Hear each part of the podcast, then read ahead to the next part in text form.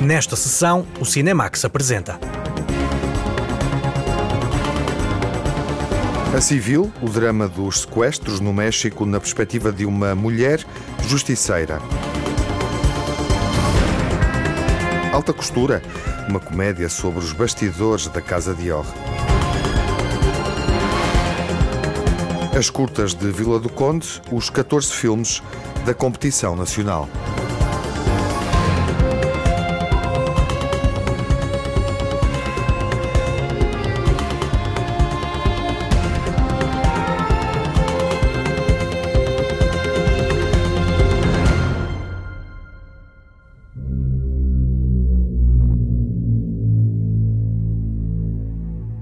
A Civil é uma mãe de família mexicana que lida com o rapto da filha. O cartel de traficantes exige o dinheiro, o resgate é pago, mas os criminosos não entregam a rapariga. As autoridades revelam pouco empenho em resolver o caso e assim esta mulher decide procurar o paradeiro da filha, mergulhando numa espiral de violência que a vai transformar profundamente. Agora devuélvenos a nossa hija. Que tengan bonita noche.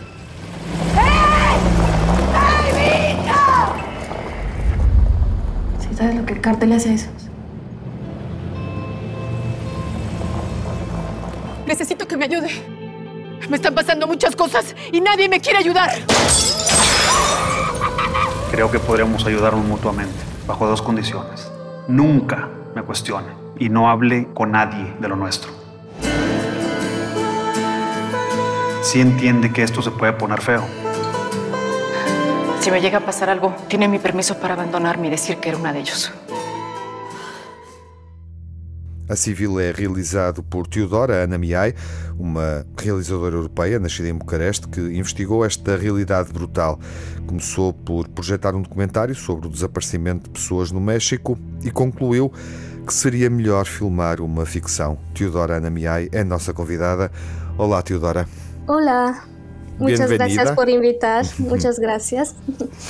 Por que escolheste o tema dos raptos e do desaparecimento de pessoas para este filme? Am, pues fíjense que yo tengo una historia con México desde hace muchísimos años. Am, Eu tenho uma história com o México desde há muitos anos. Bom, essa é uma história longa. Eu comecei a investigar este tema e dediquei-me dois anos e meio a esse processo de pesquisa antes de filmar a película. Ouvi muitos testemunhos, falei com muita gente. muchísimos testimonios. Ah, hablé con, con mucha gente. Mi idea no era inicialmente. A minha ideia inicial não era fazer um filme sobre o tema. Eu queria filmar um documentário sobre crianças e adolescentes que vivem no norte do México, onde sabemos que há problemas de insegurança. En el norte de, de México, ah, donde, bueno, sabemos que hay el problema del- de, de la inseguridad, ¿no? Pero durante la investigación em, hablé con, encontré a una mamá. em, Durante a investigação, encontrei uma mãe e esse encontro teve muito impacto, porque uma das primeiras coisas eh, que ela me disse foi: Abro os olhos quando acordo todas as manhãs e tenho vontade de matar ou vontade de morrer. O sea, me despierto, ¿qué siento? Am, ¿Ganas de matar o ganas de morirme? Es lo que siento yo cada mañana. Entonces am, fue como un, un- un golpe, una cachetada en, en la cara. Ouvi-la dizer estas palavras com tamanha violência foi como um golpe.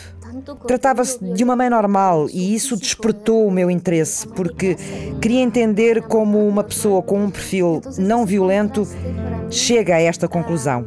fue, hizo el clic en mi cabeza, yo necesitaba, quería entender cómo una persona con su perfil totalmente no violento llega a esta conclusión. Ah, y de ahí eh, cambié el punto de vista de, de- de mi película.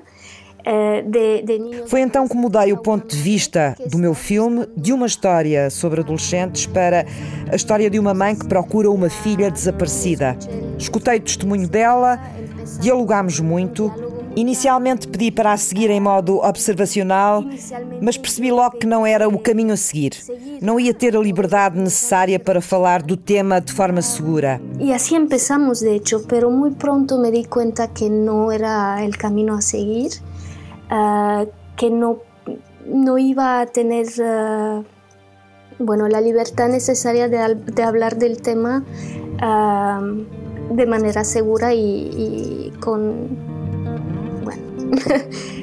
um, entonces eh, decidí a ese punto que toda a investigação. E nesse momento decidi que a investigação seria incluída num argumento de ficção muito enraizado naquilo que eu tinha investigado. Digamos a, a incluir em uh, um guião de, de ficção, pero muito muito radicado em la realidade que havia uh, investigado. Não?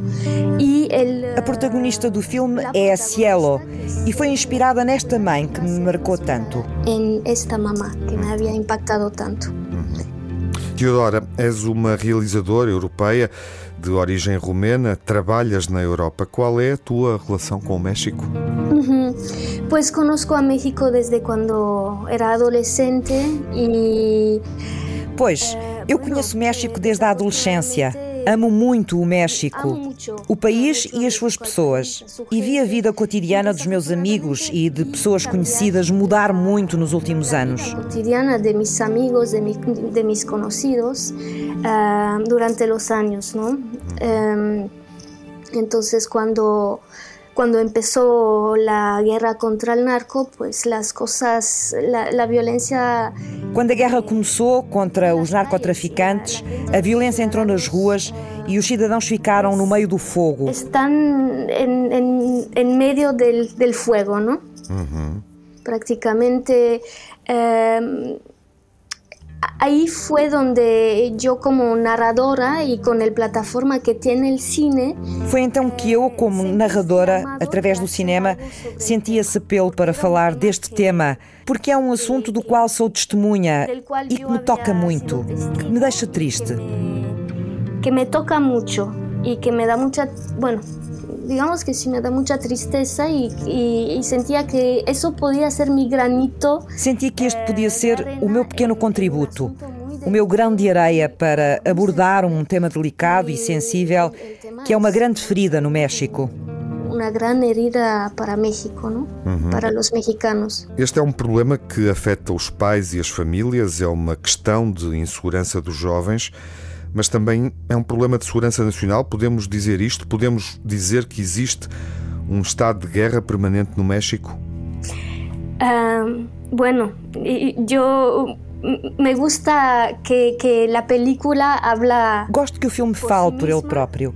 O filme não diz isso dessa maneira, mas sim, é o que podemos concluir. Que poderíamos concluir que nadie habla de eso de esta maneira, com estas palavras, pero eh, Sim, há uma, há uma... Sim, há uma guerra nas ruas, há gente que desaparece de um dia para o outro, da manhã para a noite, não regressam, é uma situação insuportável. Uma situação insuportável. Se, se, se chegou oficialmente a 100 mil desaparecidos em México há, há poucas semanas. Já atingimos há algumas semanas os 100 mil desaparecidos, é um dado oficial. Infelizmente, os números reais são maiores porque há muitas pessoas que não denunciam por medo, porque receiam o pior, temem meter-se em problemas, correndo risco de vida ou pondo os familiares em perigo. Porque creem que vai salir pior o assunto para, para eles, que se vão meter em aún mais problemas eh, que arriesgan, van a arriesgar la, la propia vida y la, la vida del, de la demás familia, ¿no? Y entonces sí es un asunto uh, pesado. Pero quiero decir que la, la película eh, Mas quero salientar que o filme é mais do que este contexto social e político. Também é um retrato desta mulher de meia-idade que procura sacudir a impotência perante o machismo que a rodeia e assume o destino nas próprias mãos. E vemos essa pessoa a mudar e a crescer. A impotência, a, sacudirse todo o machismo que la rodea y, y toma su destino en, en, propias manos. Entonces ves a ese personaje eh, eh, cambiar, crecer. Eh, não digo que o cambio é, é, um cambio positivo. Não digo que a mudança seja positiva, mas é uma personagem muito inspiradora porque ela assume o destino nas próprias mãos e creio que isso é importante e é inspirador. Então, nesse sentido, o filme não é tão pesado como parece. Depende do lado em que o vemos. Então, nesse sentido, a película não é uma película pesada como tal, não? Depende de que, de que lado lo vemos. O filme afeta especialmente as mulheres, fala de uma questão específica das mulheres numa sociedade patriarcal e num país com uma taxa elevada de feminicídios. Também queres valorizar esse aspecto? Bueno, eh, sim, há muitíssimos, lo sabemos. Bom, sim, sabemos que há muitos feminicídios. E esse não é um problema dos últimos anos, existe há décadas. O sea, llevamos décadas con, con ese asunto. Entonces, uh, sí, las mujeres son muy uh, victimizadas. As mulheres são muito vitimizadas, mas eu quero atenuar isso porque também há muitos rapazes, muitos varões que desaparecem e não gosto de reduzir o assunto a uma temática de género. O tema a, um tema de género. E tampouco, ou seja, é, Es un tema social donde las mujeres y los hombres eh, É um tema social que exige uma resposta unida das mulheres e dos homens, porque o tecido social é muito débil. Que, é muito débil nesse momento, não? La gente tiene mucho miedo, tiene a veces uh, uno nota que As pessoas têm muito medo, ficam apáticas, não conseguem levantar-se de manhã com medo e com a consciência constante de que estão a correr perigo. É difícil. Entra-se, como se diz, numa espécie de negação. As pessoas não querem ver a realidade. Um tipo de como se como se chama denial, não? De negação. Pois não quer Ajá, no querer ver la, la, la realidad en la cara. Uhum. Teodora, vais voltar ao México para filmar novamente? Pues hay, hay, hay muchísimas historias, uh, seguramente no, no muy próximamente porque tengo proyectos aquí en Europa en este momento, um, pero... Há muitas histórias. Em breve não irei, porque tenho projetos na Europa neste momento, mas vou regressar porque, como dizia Chavela Vargas, os mexicanos nascem onde querem. E a mim calhou-me nascer em Bucareste, mas levo o México no meu coração e o futuro vai levar-me ao México de novo. Ainda não sei quando ou com que história, mas vai ser mais leve. O futuro me, me levará eh, a, a, México de nuevo, pero no, no te puedo decir cuándo exactamente o con, con cuál historia. Espero que a ser una historia más mais leve da seguinte vez. O filme Civil já pode ser visto em Portugal. Parabéns pelo prémio que recebeste há dois anos no Festival de Cannes.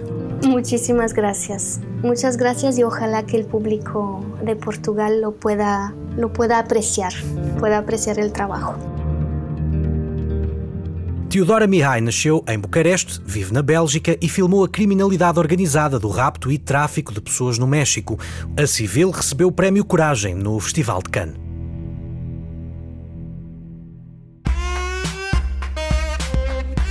A alta costura à partida combina com o cinema francês.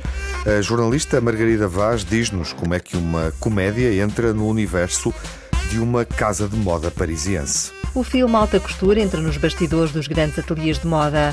Mostra o trabalho artesanal e minucioso das costureiras que trabalham com os grandes criadores. La meuf, c'est Madame Dior. Non, mais tu devrais lui rendre le sac, là. J'ai retrouvé votre sac, là, dans le métro. Tu sais qu'avec ses mains, tu pourrais faire des jolies choses. T'es notre nouvelle stagiaire C'est une bonne idée, ça, Gloria. A atriz francesa Nathalie Baye tem o papel de uma costureira da casa Christian Dior. Cruza-se com uma jovem marginal a quem vai transmitir os conhecimentos e arte a quem vai ajudar a tornar-se aprendiz de modista. Interpreto uma personagem que é uma costureira na casa Dior, vive nos arredores de Paris numa pequena vivenda. Vai todos os dias trabalhar para o ateliê da Dior, é lá que se sente feliz. Por acaso no metro vai conhecer uma jovem marginal que faz pequenos roubos.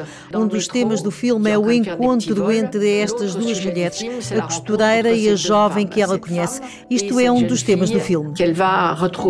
Voilà, c'est le sujet du film. No filme Alta Costura vê-se o trabalho manual das costureiras. A atriz Nathalie Baye reconhece que não tem jeito para a costura. Preparou-se para o papel observando as verdadeiras costureiras e no filme imitou esses gestos. Sou uma costureira no filme, mas sou uma péssima costureira na realidade. Fingi no filme. Aprendi a fingir, a observar as verdadeiras costureiras. Estive nos ateliês da Dior, estive a observar como faziam. Depois, um ator ou uma atriz tem de ser capaz de reproduzir o que vê.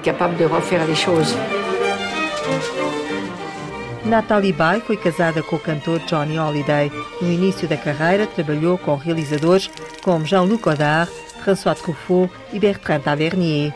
Steven Spielberg escolheu-a para ser a mãe da personagem de Leonardo DiCaprio no filme Apanha-me se puderes. A atriz francesa, de reconhecido talento, destaca neste filme o tema da transmissão de saberes e de conhecimentos. Admira o trabalho feito pela Casa Dior para manter a tradição e a arte de costurar à mão.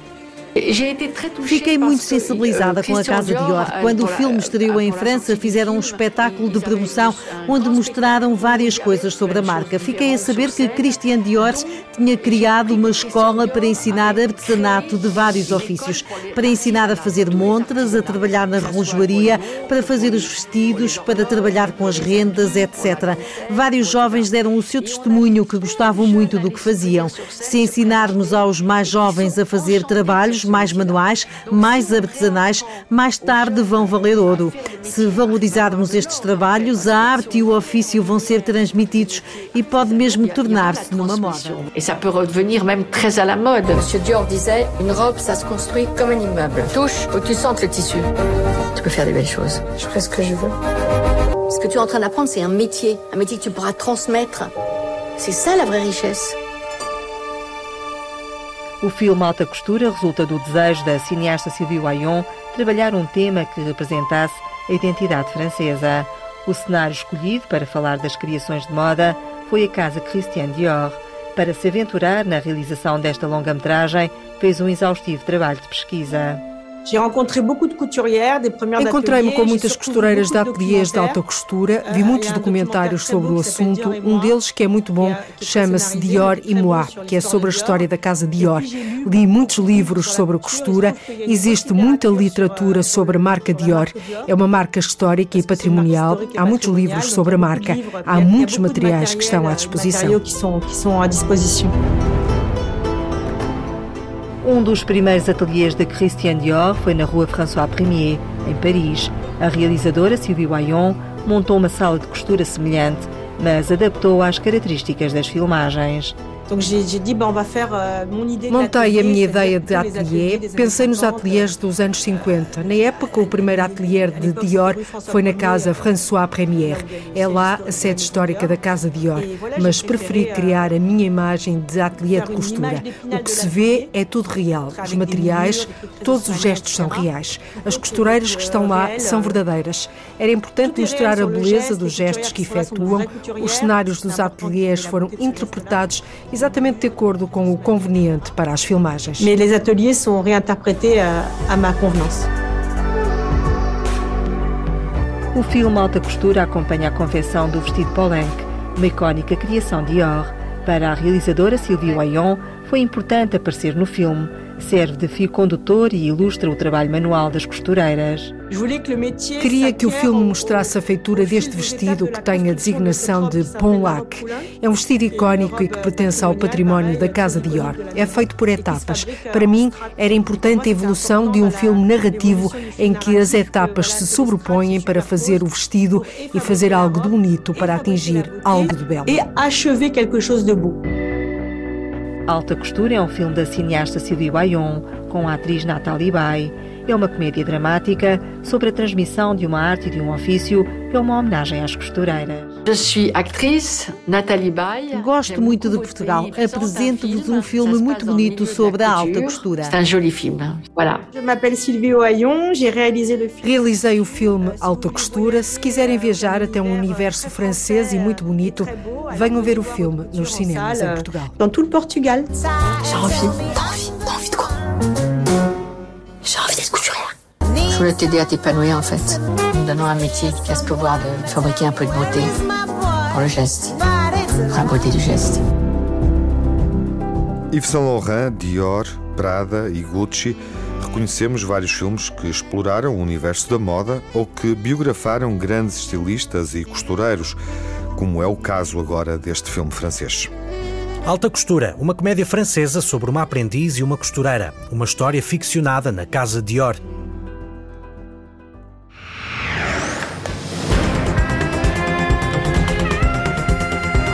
Competição nacional do Curtas de Vila do Conde mostra-se nesta segunda parte do Cinemax.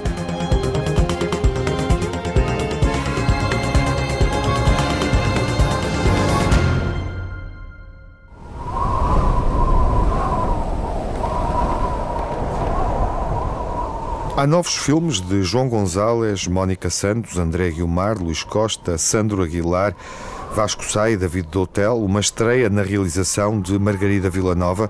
A Seleção Nacional do Curtas de Vila do Conde integra 14 novos filmes nacionais. A jornalista Lara Marques Pereira apresenta-os curta a curta.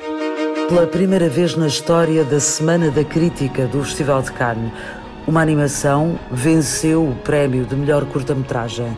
Trata-se do filme Ice Merchants, de João Gonzalez, que nos convida a entrar numa pequena fábula de fantasia. Este filme uh, acaba por ser um drama familiar, é, é uma história humana, eu acho, uh, mas nunca, desde o início, não, a, minha, a minha intenção não era fazer um filme sobre um drama familiar. Eu primeiro cheguei, lá está a realidade, que é uma coisa, neste filme é um bocado surreal e que é, é, a animação permite e só depois é, é que foi, cheguei ao tópico do, do filme. E afinal, de onde vêm as ideias para o cinema de João Gonzalez? Normalmente são aquelas imagens que nós temos antes de adormecer ou mesmo em, sonhos, que, eu depois anoto. E depois uso esse cenário para, para, de certa forma, imaginar o que é que poderia acontecer. Uh, e a partir daí começam a surgir histórias. Mónica Santos tem um vasto percurso no cinema de animação que já lhe valeu uma nomeação aos César, os prémios da Academia de Cinema em França, e por duas vezes saiu de Vila do Conde com o prémio do público, com os filmes Entre Sombras e Amélia e Duarte. A mais recente animação é O Casaco Rosa, a primeira curta que faz a solo, na qual revisita de forma muito própria a figura e a história do inspetor da PIDE, Rosa Casaco. O Rosa Casaco é um casaco rosa, é um casaco que vive numa casa de bonecas, que simbologia a nossa pátria, a nossa casa. E, uh, e esse casaco vai cometendo, parece inócuo no início, mas depois vai cometendo atos pérfidos à medida que avança pelas uh, divisões da casa. Até que, como o Rosa Casaco, o inspetor da PID, um, sai airosamente da casa e nunca mais ninguém o vê. Cá está ele,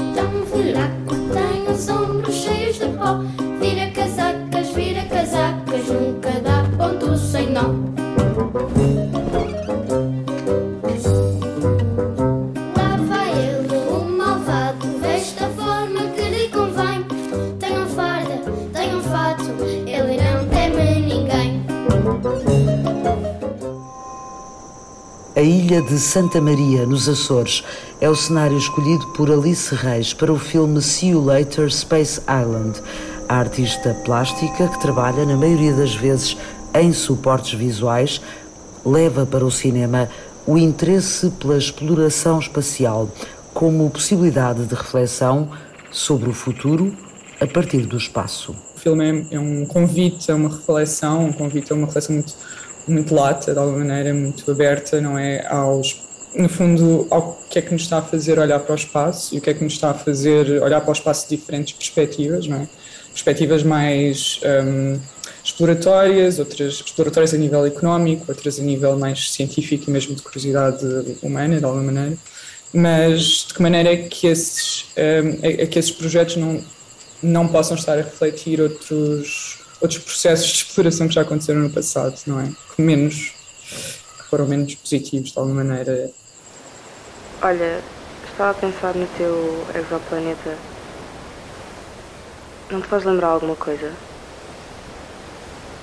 Chegámos cá há 500 anos, trouxemos trigo, vacas, cana-de-açúcar e agora andamos a lançar foguetões para outros sítios. A luta do povo guineense é o foco do documentário Escola de Tarafe, de Sónia Vaz Borges e Filipa César, uma coprodução que junta França, Portugal, Guiné-Bissau e Alemanha, um filme que propõe uma reflexão sobre o colonialismo português. Amílcar Cabral, no processo de luta,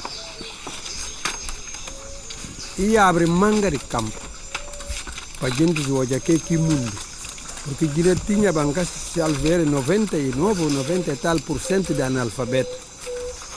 E ele, hora que fala, ainda vai libertar a terra, tem que ter homens formados. Então ele fundou a escola em 1965. O realizador Vasco Saltão, que venceu o prémio de melhor curta-metragem em 2019 com Ave Rara, está de volta à Vila do Conde. Heitor Sem Nome é uma espécie de fábula que coloca no mesmo plano o passado e o presente de Portugal. Alguma novidade? Não, senhor. Ainda não vi nada. Ainda bem. Ainda bem que não vês nada. Faz isso tão bem que vais ter que ficar aqui mais uns tempos. Senhor. É a guerra. É sempre a guerra. Não temos homens e precisamos de ti aqui. O teu país precisa de ti aqui. Um homem adormece à beira de um lago num passeio pela floresta. Quando acorda, conhece alguém que irá mudar o rumo da sua vida. No filme Uma Rapariga Imaterial, André Godinho propõe uma fantasia para abordar a questão da identidade de género.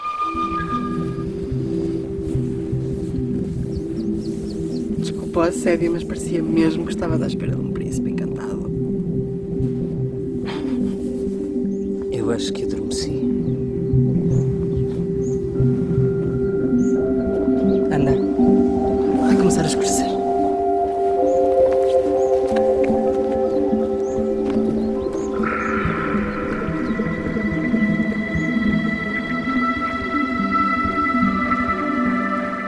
filme partiu de uma música da Sophie que se chama Immaterial, em que ela diz uh, Immaterial boys, immaterial girls, I can be whatever I want.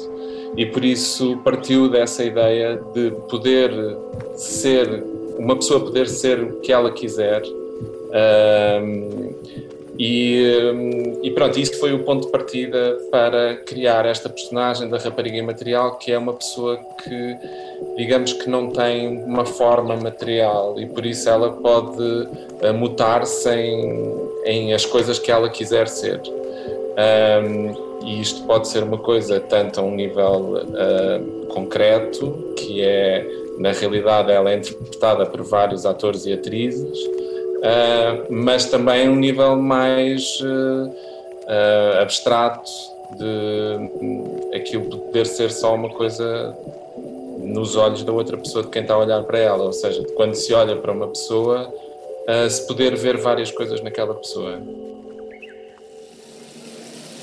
Filha de mãe portuguesa e pai suíço, Aurélie Oliveira Pernet nasceu em França, mas foi na Beira Baixa que decidiu filmar As Sacrificadas, segunda curta-metragem, mas que marca a estreia da cineasta em Vila do Conde um filme sobre as mulheres que parecem ter ficado para trás numa paisagem rural no verão português marcado por incêndios devastadores. O filme trata uh, da luta cotidiana uh, das mulheres que cuidam da família, dos pais, dos filhos. Uh, o filme trata do trabalho invisível, do trabalho não valorizado destas mulheres. Ande lá. Deixa-me, Zé. Ande lá. Vão-se embora daqui. Vão-se embora daqui.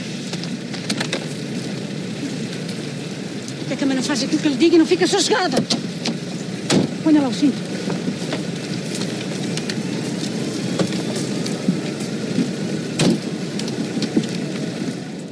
A minha primeira fonte de inspiração é a minha mãe e as minhas tias, as mulheres da minha família. E acho que é por isso que o filme também tem esta coisa muito portuguesa, porque são mesmo as mulheres portuguesas que, que foram a, a inspiração principal do filme.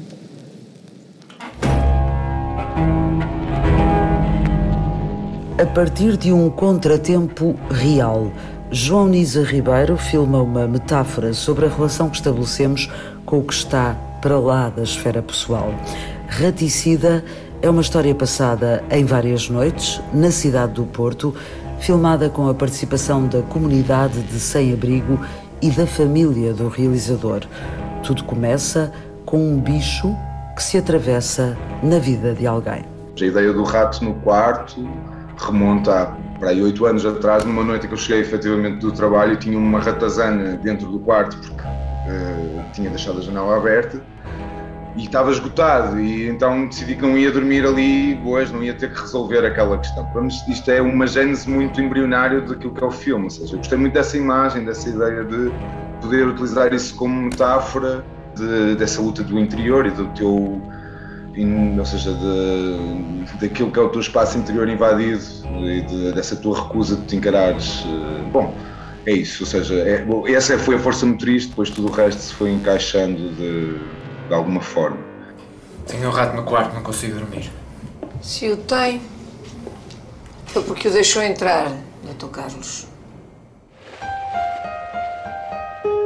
As palavras de despedida de um pai para uma filha sustentam o argumento do filme P, que marca a estreia da atriz Margarida Villanova enquanto realizadora.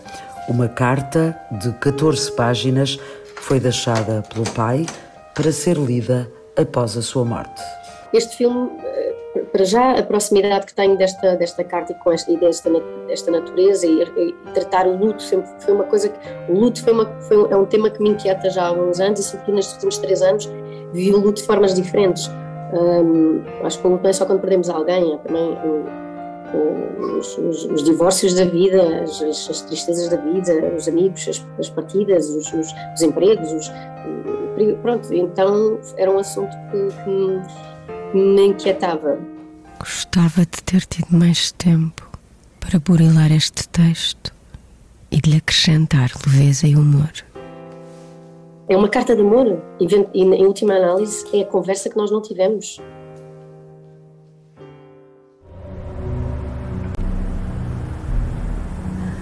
A partir de imagens usadas numa performance, Rita Barbosa constrói um filme que é também um exercício de imaginação segunda pessoa é feito através da observação do que está para fora da janela de casa. Uma obra que evidencia as semelhanças entre o lugar de um realizador e a condição de confinamento em que o mundo viveu durante a pandemia. A, vida de um realizador pode ser extremamente solitária, é muito parecida com aquilo que nós conhecemos do confinamento do Covid para mim não era novidade, tanto é que quando eu filmei, eu filmei janelas, não é? Porque minha, eu partia da ideia de que é possível fazer um filme através da minha janela, eu consigo, uh, uh, eu consigo ter ideias, ficar a deparar-me com. Se me demorar na observação, uh, é inevitável que a imaginação seja estimulada e que gere, e que gere ideias. Isto foi filmado em 2017 e depois, nem de propósito, passamos todos por este sentimento que os realizadores eh, tão bem conhecem. As cenas que posso observar daqui conseguem dar-me uma sensação de pertença. Os vultos em todos os apartamentos, imaginar os rostos e corpos noutras divisões faz-me sentir próxima deles e pensar nas suas vidas. Selecionado para o Festival de Annecy, em França, considerado um dos mais relevantes no cinema de animação, o filme Garrano volta a juntar a dupla Vasco Sá e David Dotel. Eh, Pronto, tecnicamente este filme vem, vem dar continuidade àquele que temos vindo a fazer ultimamente. é? É o nosso quarto filme e cruza pintura a óleo, a óleo com pintura digital. Eu nunca os vi. Mas o meu pai dizia que de vez em quando eles desciam da montanha. Quando acabava a comida e tinham fome. Destruíam os campos todos.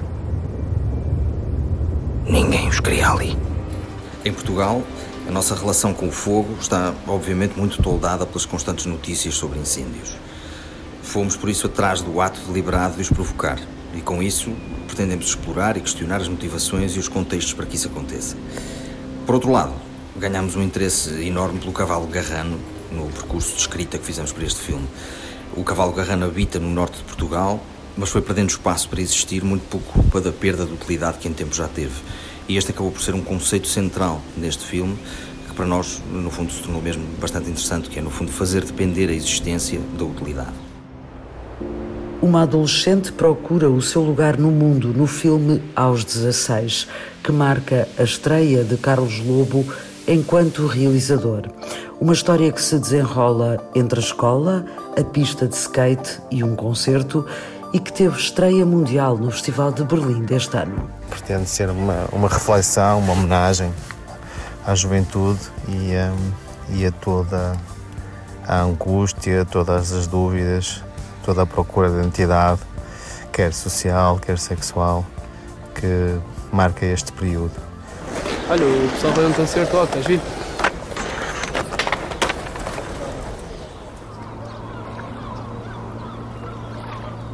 A partir da relação com os habitantes do bairro do Aleixo, no Porto, os realizadores Luís Costa e André Guiomar contam o drama de uma família que perdeu uma criança no filme Saturno.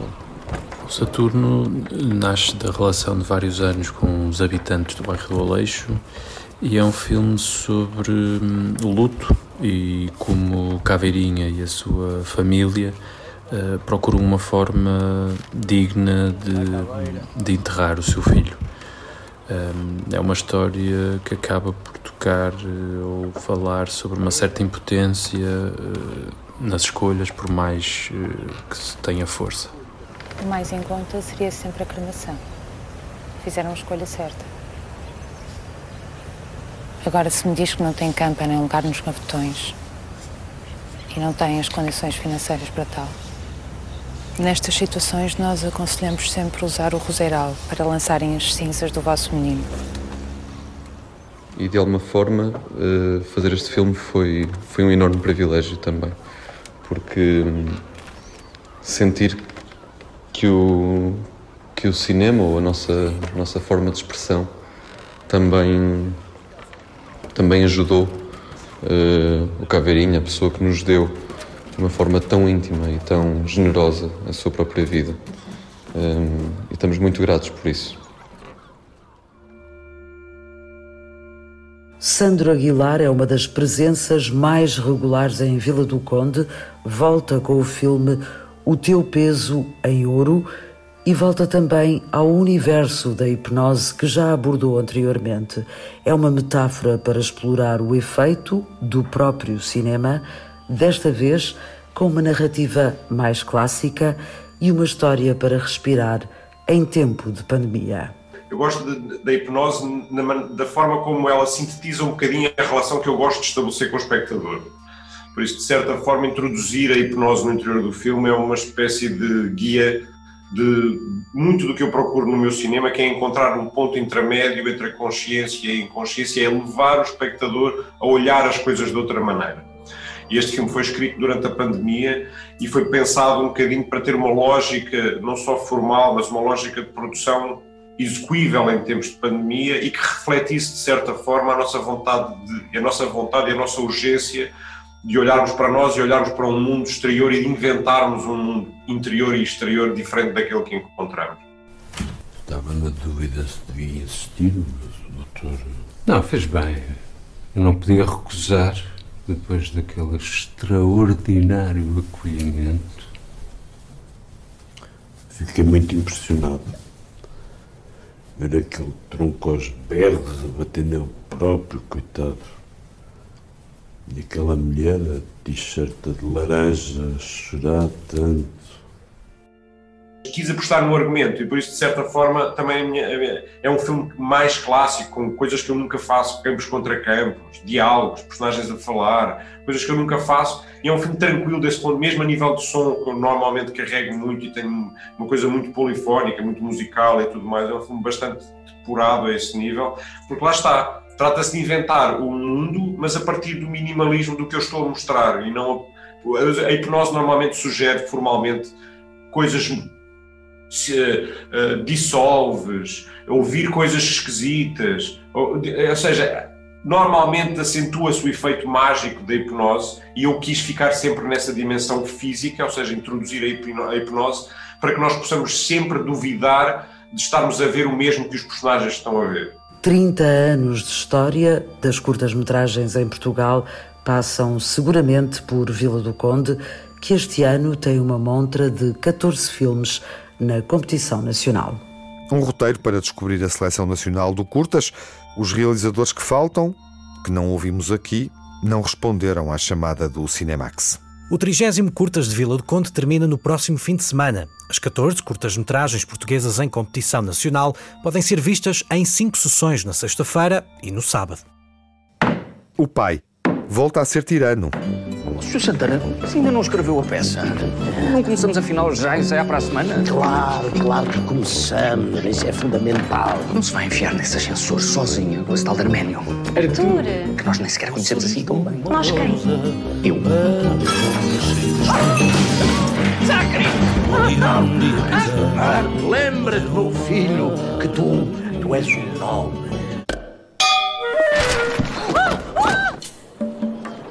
Foste viver para a pensão e trabalhar no Grandela para ficar mais perto de mim, mas contra a vontade do teu pai, porque é conde. O ciclo não vem aí? Só amanhã. Hoje é só um ventinho. Quem é este teu amigo? Tão parecido contigo. Largue-me, seu animal! Ai, que eu tenho a cabeça toda a andar à roda. O remake do Pai Tirano vai estar em destaque na próxima sessão quando estrear nos cinemas nacionais. São dois croquetezinhos bem quentinhos. Até lá, fiquem bem, saúde.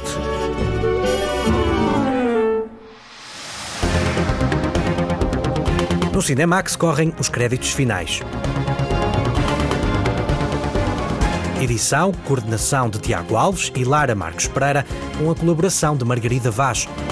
Sonorização de Jaime Antunes e Cláudio Calado. Pós-produção de João Barros. Banda sonora original de Cinemax, da autoria de Nuno Miguel e remisturada por César Martins.